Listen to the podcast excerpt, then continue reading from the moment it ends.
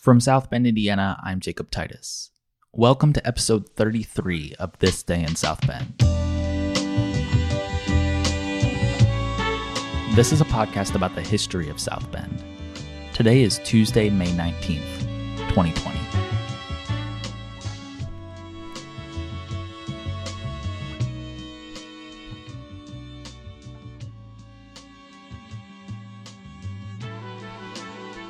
When I'm not working on podcasts or blogs, I'm a graphic designer. And a lot of our work, I work with my partner, Helen Kramer. And a lot of our work tries to bring the history of whatever project we're working on, which most of the time is South Bend, and reinterpret it through the lens of whatever this person is hoping to do with their project. So, for example, we worked on one project that we helped name and design the logo for called Commuters Trust which is a transportation project that has kind of been birthed out of the city of South Bend as its own entity, helping people and employers have more reliable modes of transportation. And as part of the research for this project, we are looking at the history of public transportation in South Bend and found that South Bend was actually the first city in the world to put an electric rail car in motion. It did only last one block down Michigan Street, but nevertheless, they got the title. And so today we turn to Monday, May 19th, 1890, and find that not everyone was thrilled about the electric railway going down Michigan Street. Cutting down electric railway poles.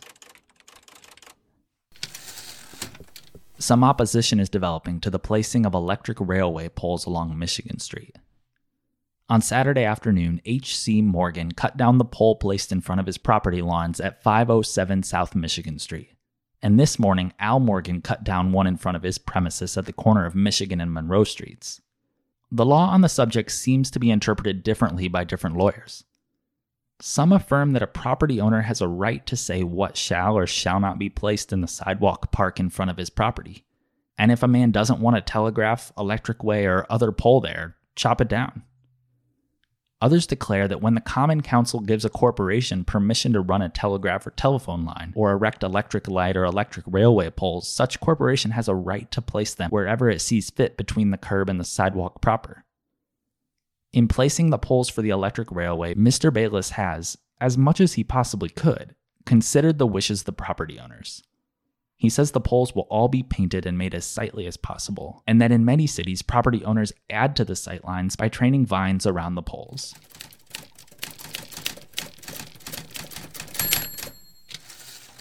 That's all the details the story gives us today, but it does seem that HC and Al Morgan lost this fight eventually, because South Bend went on to have a very successful electric railway system.